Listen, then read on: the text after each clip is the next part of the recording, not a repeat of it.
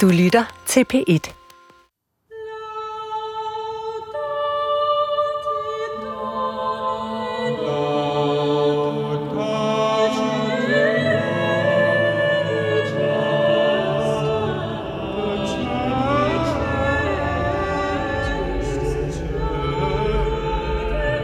Køge, juni 1612. Johanne Thomasis sidder i troldkonekælderen. Hun sidder på gulvet, har pakket fødderne ind i sit skørt, der er helt stift af skidt. En jordslået lugt af fugt og kulde fra jorden fylder kælderen. Fra mørket af hjørnet i sit fangehul kan hun høre den umiskendelige pipen fra en rotteride. Ved siden af hende står en skål med kold suppe. Anne og Hans har bragt hende maden, for det er deres ansvar som anklager at bringe fangen med. Hun rører den ikke. Ude fra gaden kan hun høre liv. Hestevogne, handlende, kager med tynder af øl og sild. Og børn, der skriger. Kommer de lyde over fra Anna og Hanses hus? De små børn skreg og græd og gav sig jammerligt. Vi havde et meget lille drengebarn på to år, og barnet rev sit hår af sit hoved og sin skjorte af sit liv, og ingen kunne få råd dermed. Og pegede der, hvor Satan stod og råbte, der, der, se, se, at det var stor ynk at se derpå. Mens spidsborgen Anna Barskærs børn på skift bliver besat af djævlen, så får kvinder fra byen skylden, og flere af dem bliver sat i troldkonekælderen under rådhuset, der hvor Johanne sidder nu. Efter Johanne ruller anklagerne. Kirsten, Mette, Maren og Maren.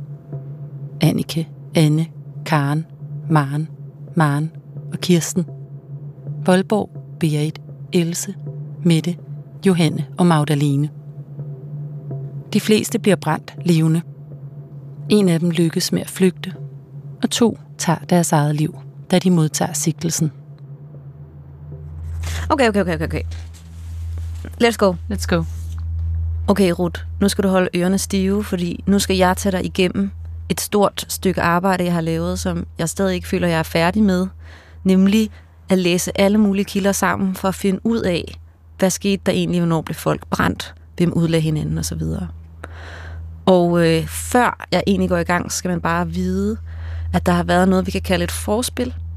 Der var nemlig allerede en kvinde i 1602, der hed Kirsten, som udlagde Johanne Thomasis. De var venner, man så dem snakke sammen. Og så var der også den lille detalje, at Johanne Thomasis og hendes mand forsøgte at sagsøge Hans og Anna, fordi at Anna havde skældt Johanne ud på åben gade. Men det er jo småting i forhold til, hvad vi skal til at se på nu. Du lytter til Onde Anna, afsnit 3. Det er nu, bålene tændes. Olga Ravn og jeg, Ruth Storm, undersøger, hvordan den retsproces, der går forud for, at en kvinde bliver henrettet på bålet, foregår. En proces, hvor alle og enhver kan stille sig op i bytinget og hævde, at en kvinde er i ledtog med djævlen. Måske endda bevise det, fordi kvinden havde sagt, at konen ville blive syg, og så blev konen faktisk syg. Ved at læse byfodregnskaber og optegnelser fra 1600-tallets Køge og referater fra bytinget, kan vi sammenstykke kvindernes historier bid for bid. Dog er der ikke ført arkiver, oprettet mindeplader eller gravsten til heksene. Til gengæld er der blevet ført arkiv over udgifterne til afbrændingerne. Når jeg læser det, så er der en anden tanke, der slår mig, ud, og det er, at der har været økonomi i det. Købmanden har fået penge fra tjæren, snedgøren har haft godt med arbejde, han har skulle lave stiger, men der er ikke nogen, der har skrevet noget ned om, hvornår de er blevet brændt. Det er så specielt.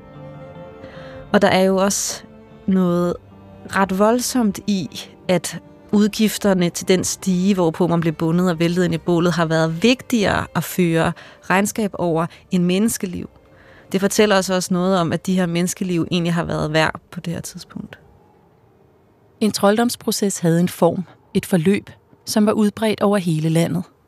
Og en af de historikere i Danmark, der ved mest om hekseafbrændingerne, er Louise Kallestrup.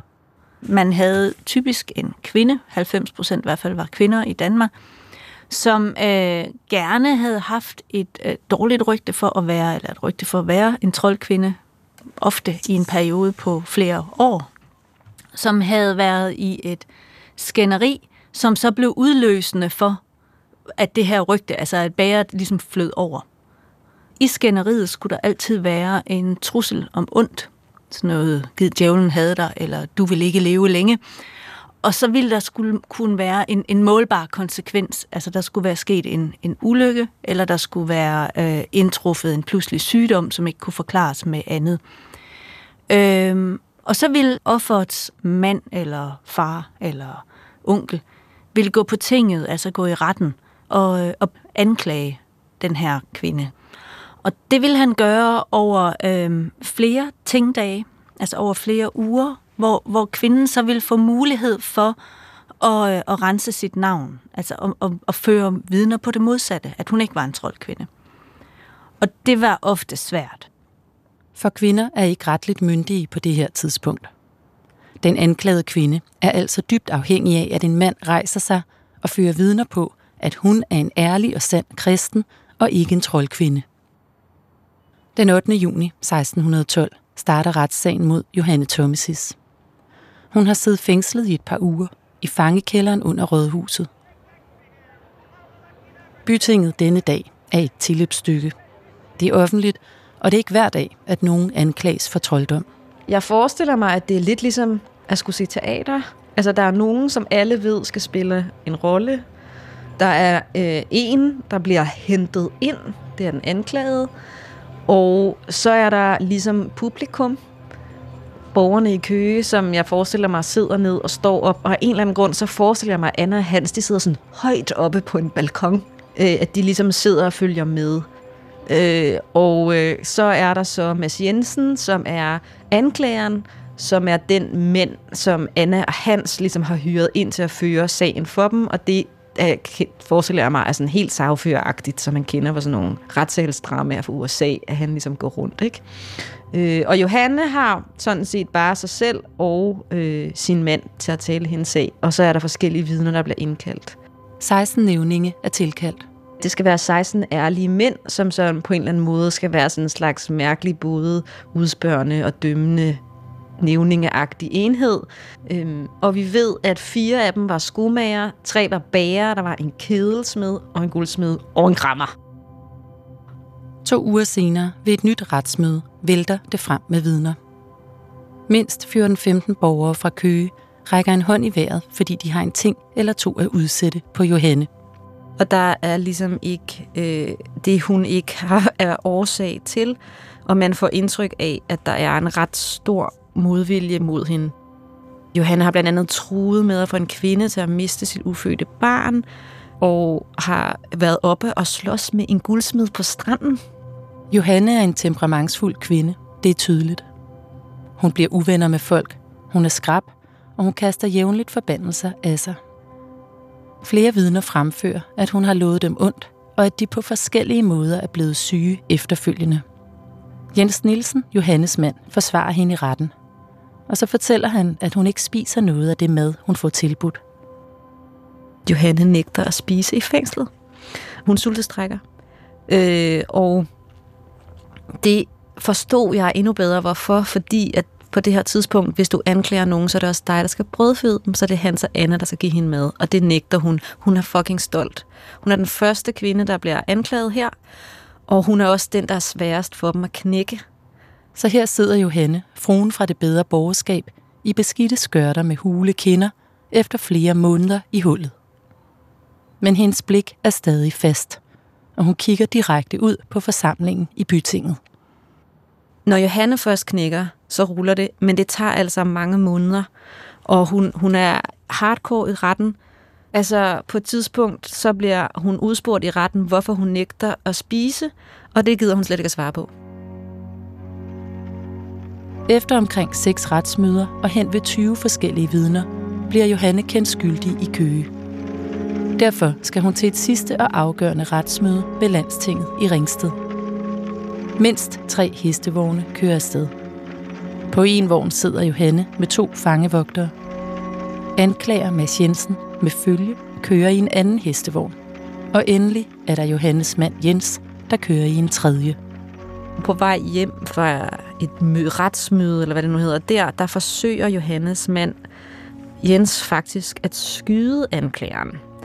Øh, men pistolen er ligesom en fuser, og øh, det er så sjovt, at det er egentlig ikke rigtig noget, de går så meget op i. På et tidspunkt så siger Mads ligesom i retten, jeg vil gerne lige have Jens til at love, at han ikke vil gøre mig mere ondt, og så siger Jens, det lover jeg, og så går de ellers videre. Så øh, morforsøg er ligesom meget længere nede på strafferammen end trolddom, ikke? Johanne er kendt skyldig ved landstinget og er dermed dødsdømt. Herfra er hun og hendes mand Jens magtesløse. Når den endelige dom var afsagt, så skulle man øh, være sikker på, at vedkommende havde bekendt alt, altså havde indrømmet alt. Og så blev man sendt øh, på det, man kalder for pinebænken. Og det vil sige, at man blev lagt på et bræt eller en stige, og så blev man strakt, øh, og man kunne også få benskruer eller tommelskruer på, altså en, altså en form for tortur. Og først når man har bekendt alt, bliver man sendt øh, til henrettelsen.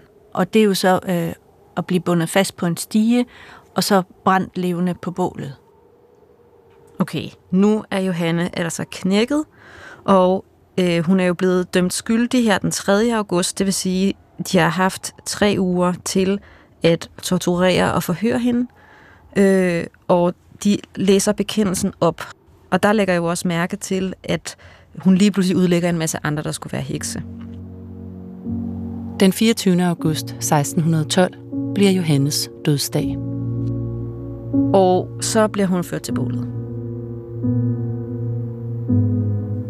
Det er en varm sensommerdag. Gråsburve kvider i hækken omkring kirken. Måger skriger i det fjerne over havnens travle vand. Æbletræerne buner med frugt, og solen brænder på armen. Men sommersolen har ikke nået Johanne Thomas' kinder i år. Hun har bekendt i fangeskab og føres nu til bålet. Måske møder hendes blik nogen, hun kender. I hvert fald er det ikke kun hende, der taber denne augustdag. Stående foran bålet har Johanne en sidste pligt at udføre, nemlig at læse sin bekendelse op. Vi ved ikke konkret, hvad der står i bekendelsen. Men fra retsdokumenterne ved vi, at Johanne udlægger fire andre kvinder. Alting derefter synes at blive muted, stille. For nu brænder bålet godt. Der hældes ekstra tjære på. Nu bindes Johanne fast til en stige, og måske holder alle vejret i de sekunder, det tager at rejse stigen op og vælte den ind i flammerne. Nu brændes Johanne levende, som den troldkvinde, hun er dømt til at være.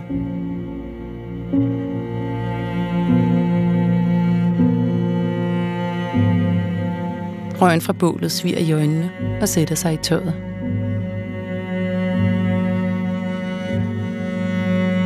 Skriget fra kvinden i bålet festner sig i bevidstheden på de, der har overværet henrettelsen. Bødlen går hjem med de fire daler i lommen, som var lønnen for en afbrænding af heks i 1612. Og mistænksomme blikke flakker rundt mellem menneskene i folkemængden. For hvem bliver den næste?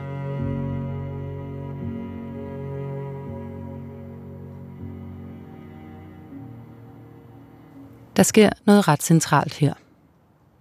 Lige inden Johanne bliver brændt på bålet, peger hun på sin stuepige, Kirsten Lauritsdatter, og tre andre kvinder, som hun efter al sandsynlighed kender. Nemlig Mette Bankhovs, Volborg Bytkers fra Køge og Maren Ringsbjerg fra nabobyen. Det, som jeg så opdagede, da jeg sad og læste de her ting sammen, det er faktisk, at samme dag, som Johanne bliver brændt, stiller øh, anklager masser op, og anklager så Mette Bankhovs nu for trolddom. Så samme dag, som den første heks bliver brændt, starter de altså processen mod den næste. Mette Bankårs er knap nok anklaget, før en ny retssag sættes i gang. For fire dage senere bliver Johannes tjenestepige, Kirstine Lauritsdatter, sat i fangekælderen. Altså, øh, Johannes tjenestepige Kirstine er den tredje, som bliver anklaget, men hun er den, som har kortest retsproces. Altså, hun, der er kortest fra, hun bliver anklaget, til hun bliver brændt. Øhm, og hun har også ligesom en meget sværere position end de fleste andre kvinder i Køge Husgårds. For det første er hun lavere i øh, klassesamfundet, fordi hun er tjenestepige, hun er ugift, og hun har heller ikke, det lader ikke til, at hun har noget netværk, fordi hun kommer nemlig fra Jylland. Centralt i Kristines sag står en uhørlig og slem gerning, som hun er blevet lokket og manipuleret til at udføre. Hun har nemlig tisset i døbefonden i Køge Kirke om natten. Hun har en lammelse i det ene ben, og hun fortæller, at Johanne og Maren Ringsbjerg bildte hende ind, at lammelsen ville forsvinde, hvis hun tissede i døbefonden. Og hun siger så, at det overhovedet ikke virkede. Men folk er jo totalt op at køre over det her, for at tisse i en døbefond, det er jo virkelig ligesom besmittelse af Guds ligesom mursten. Og der er også nogen, der spørger hende, hvem hjælp der op i døbefonden, fordi den var jo høj det, det er lidt sjovt at tænke på. Øh, men det er folk helt op at køre over. Den blev også øh, ligesom udskiftet, den her dybe fond, fordi der er selvfølgelig ikke nogen, der vil have dybt deres børn i Kristines tisserester. Fra Kirstine bliver anklaget, går der mindre end to uger, før hun brænder op.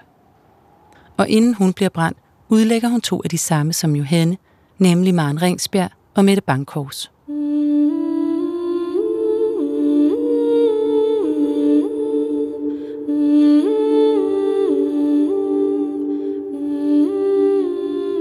Okay, nu er vi allerede to kvinder, der er blevet brændt i Køge, øh, og nu er vi nået til Mette, og øh, hun øh, benægter først alt. Det er blevet oktober 1612, og Anne og Hans Barskær har anklaget Mette Bankhus for også at have været med til at føre djævlen i form af en rotte til deres hus. Og nu går retssagen mod hende i gang.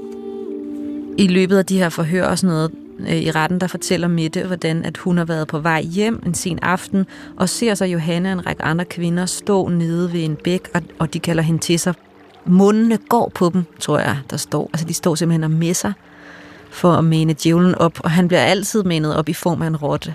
Og så er der det her sådan fantastiske vidnesudsagn. Jeg ved ikke, hvor han har det fra. Men de står nede ved bækken. Lige pludselig er det ikke Johanna, der styrer det, det er Mette, der styrer det, mener han. De skal mene djævlen op for at fyre ham som en rotte til Anna og hans hus. Så stikker djævlen hovedet op af bækken og ser Mette an og siger, jeg kommer ikke op, for jeg har flere horn end dig. Så går Mette hen og tager en gryde på hovedet, går tilbage til bækken og siger til Satan, hey, nu har jeg jo flere horn end dig. Og det må Satan jo så indrømme og kommer op i en rottes skikkelse. Og jeg er jo helt sikker på, at de her mennesker er fuldstændig lige så kvikke og indsigtsfulde, som vi er i dag. Og at have siddet i det retslokale, som har været pagt og så sidder der fandme en eller anden og siger, jamen hun tog en gryde på hovedet, og så kom satan op. Altså det... Og det er jo så fjollet. Tænk at blive dræbt på grund af en gryde som hat.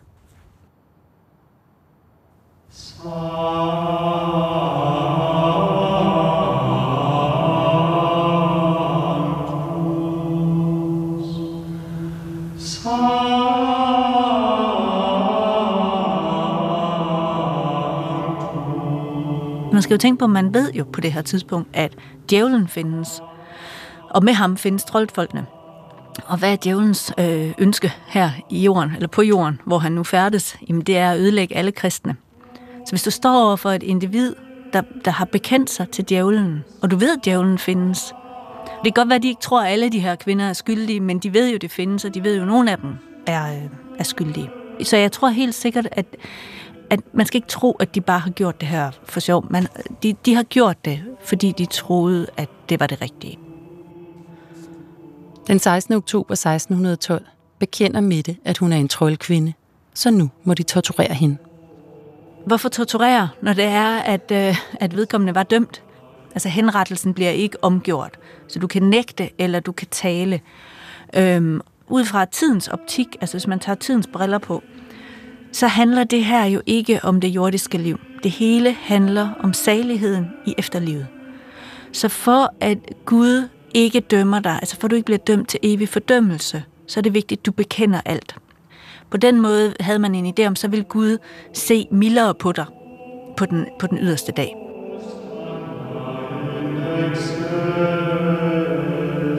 Det var sådan på det her tidspunkt, at man måtte egentlig ikke torturere, øh, men man måtte gerne, som jeg læste i en kilde, øh, det var forbudt at torturere folk, så de kunne gå og stå. Men man kunne dog sagtens stå, selvom tommelfingrene havde fået en omgang i tommeskruen, eller brystet havde været behandlet med brændendes fål. Efter Mettes tilståelse sidder hun i troldkonekælderen, og fire mandage i løbet af de næste måneder står hun så i retten og skifter forklaring igen og igen. Måske et forsøg på at forstå, hvad det er, retten gerne vil have hende til at sige. Ved flere retsmøder står hun såkaldt løs og ledig. Løs i ledene, altså tortureret. Efter at de begynder at torturere øh, Mette, så kommer der altså noget juicy stof frem. Øh, blandt andet så siger hun noget, som bliver centralt for resten af forløbet, nemlig at det onde, eller djævlen i hans barskærs hus, som fører til besættelsen af Annas børn, det kommer ikke til at holde op, før dem, der har været med til at minde ham frem, er blevet dræbt. Det siger Mette, øh, efter hun er blevet tortureret. Altså, der er ordene jo nok blevet lagt i munden på hende, men det er enormt vigtigt udsagn, fordi det giver byfoden og resten af magthaverne i Køge argument for, hvorfor de skal blive ved med at rense ud. Altså, de har en heks, der sidder og siger, at det her frygtelige, der sker med de her børn, kommer til at blive ved, indtil jeg slår os alle sammen ihjel. Der begynder folk for alvor at strømme til. Altså, nu er det ligesom i gang. Øh, når der er nogle nye navne, der bliver udlagt, så er de næsten altid til stede og rejser sig op og siger, det, her, det er ikke rigtigt og benægter. Nu er det allerede det nye normale, at man faktisk skal være til stede, for man risikerer at blive den næste. Ikke? Den 7. december straffes Mette Bankhus med bål og brand, som der står i tænkbøgerne. Slut på 1612. Huha. Vi har fem kvinder, der er blevet brændt fra øh, august til øh, december. Udover Johanne, Kristine og Mette, brændes i 1612 Maren Murmesters og Maren fra Egeøje. Et par måneder senere i januar 1613 dør Hans Barskær. Men børnene bliver altså stadig besatte i Annas hus, og øh, det er ikke længere Hans Barskær, der fører Anne de her retssager. Øh, de fortsætter, men de bliver ligesom overtaget af nogle kirkenævninge, men hvis vi læser det op imod, hvad Anna skriver i sin tekst, så ved vi, at hun på de her tidspunkt rider rundt til forskellige præster i området og beder dem om at bede for de her djævelsbesatte børn ved at øh, rense ud, både for at børnene hos Anna skal få det godt, men også bare fordi sådan, mm, vi skal rense ud for trolddom, det er rimelig farligt. I februar 1613 anklages en ny kvinde, Annike Christoffersdatter, og sættes i troldkonekælderen og i løbet af foråret og sommeren 1613 kommer formentlig flere kvinder til at gøre hendes selskab i kælderen. Vi kan også se, at nu begynder det at være de samme navne, der kommer igen og igen.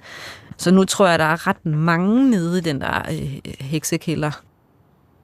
Det er en vigtig pointe, at kvinderne har kendt hinanden. Bare det at have besøgt hinanden tilbage i tiden, kan pludselig udlægges som en sammensværgelse.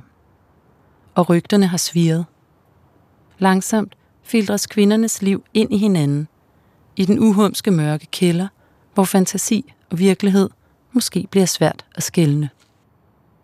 Prøv her, øh, Ruth. Hele mit liv, der er jeg blevet fortalt, at øh, når man brændte hekse, så var det fordi, at det kom nedefra i samfundet. At man havde brug for at løse nogle lokale øh, konflikter, fordi middelalderen bare var mørk og usiviliseret. Men det er ikke nedefra, hekseanklagerne kommer. Det er oppefra. Det er fra toppen af samfundet, det er fra kongen og fra kirken, som er interesseret i, men de her hekse i køge, og med heksene, der kommer efter, at sætte et eksempel om, hvad der er rigtigt og hvad der er forkert. At dressere befolkningen og på den måde stadfæste deres magt. Sagen her i Køge er vokset ud over Køges grænser. Allerede i september 1612, da Johannes som den første blev brændt, kan vi læse i byfodens regnskaber, at han har været et smut i København og besøgt slotsherren på Københavns Slot. Hans ærne her var at fortælle, at nogle kvinder i Køge var blevet udlagt af dømte troldkvinder, og at rådføre sig med slotsherren. Og ifølge Børggrens mapper var konsekvensen af den samtale, at yderligere 10 kvinder blev fundet skyldige i trolddomskunst i Køge i årene 1613 til 1615. Noget kunne tyde på, at man nu er i gang med en større form for oprydning i Køge. Det er ikke længere en af den slags sager, der kan afskrives som en enkelt tilfældig kvinde. En ny, varm augustdag. Kun et år siden, at Johanne Thomasis blev brændt. I alt otte kvinder har mistet livet i forbindelse med balladen i Annas hus. En af de anklagede er løbet væk. Det er Voldborg Bytgers, og hende vender vi tilbage til i næste afsnit. Sagen er nået ud over Køges grænser, og i en fangekælder i Tryggevælde, ikke langt fra Køge, sidder Maren Ringsbjerg. Hun har været kendt længe vidt og bredt for at være en klog kone. Sådan en, man beder om hjælp til at velsigne sit hus og helbrede sine kreaturer. Hun er blevet sat i kælderen, fordi flere af de andre kvinder har nævnt hendes navn. Der er helt stille i hendes ensomme celle. Men så er der en nøgle i låsen. For nu hentes Maren ind til fangekælderen på Københavns Slot. På vej i hestevogn bliver silhuetten af kvinden mindre og mindre, mens augustsolen varmer toppen af hendes hoved. Hun kommer aldrig tilbage.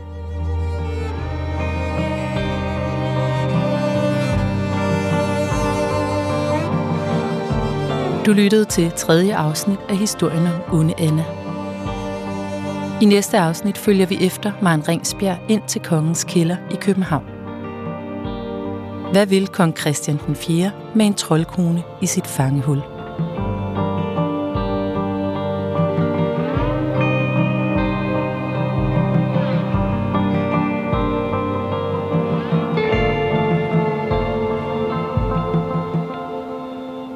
Onde Anna er produceret af Holger Ravn og mig. Mit navn er Ruth Storm.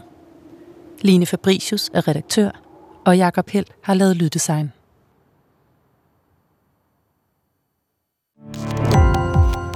Gå på opdagelse i alle DR's podcast og radioprogrammer. I appen DR Lyd.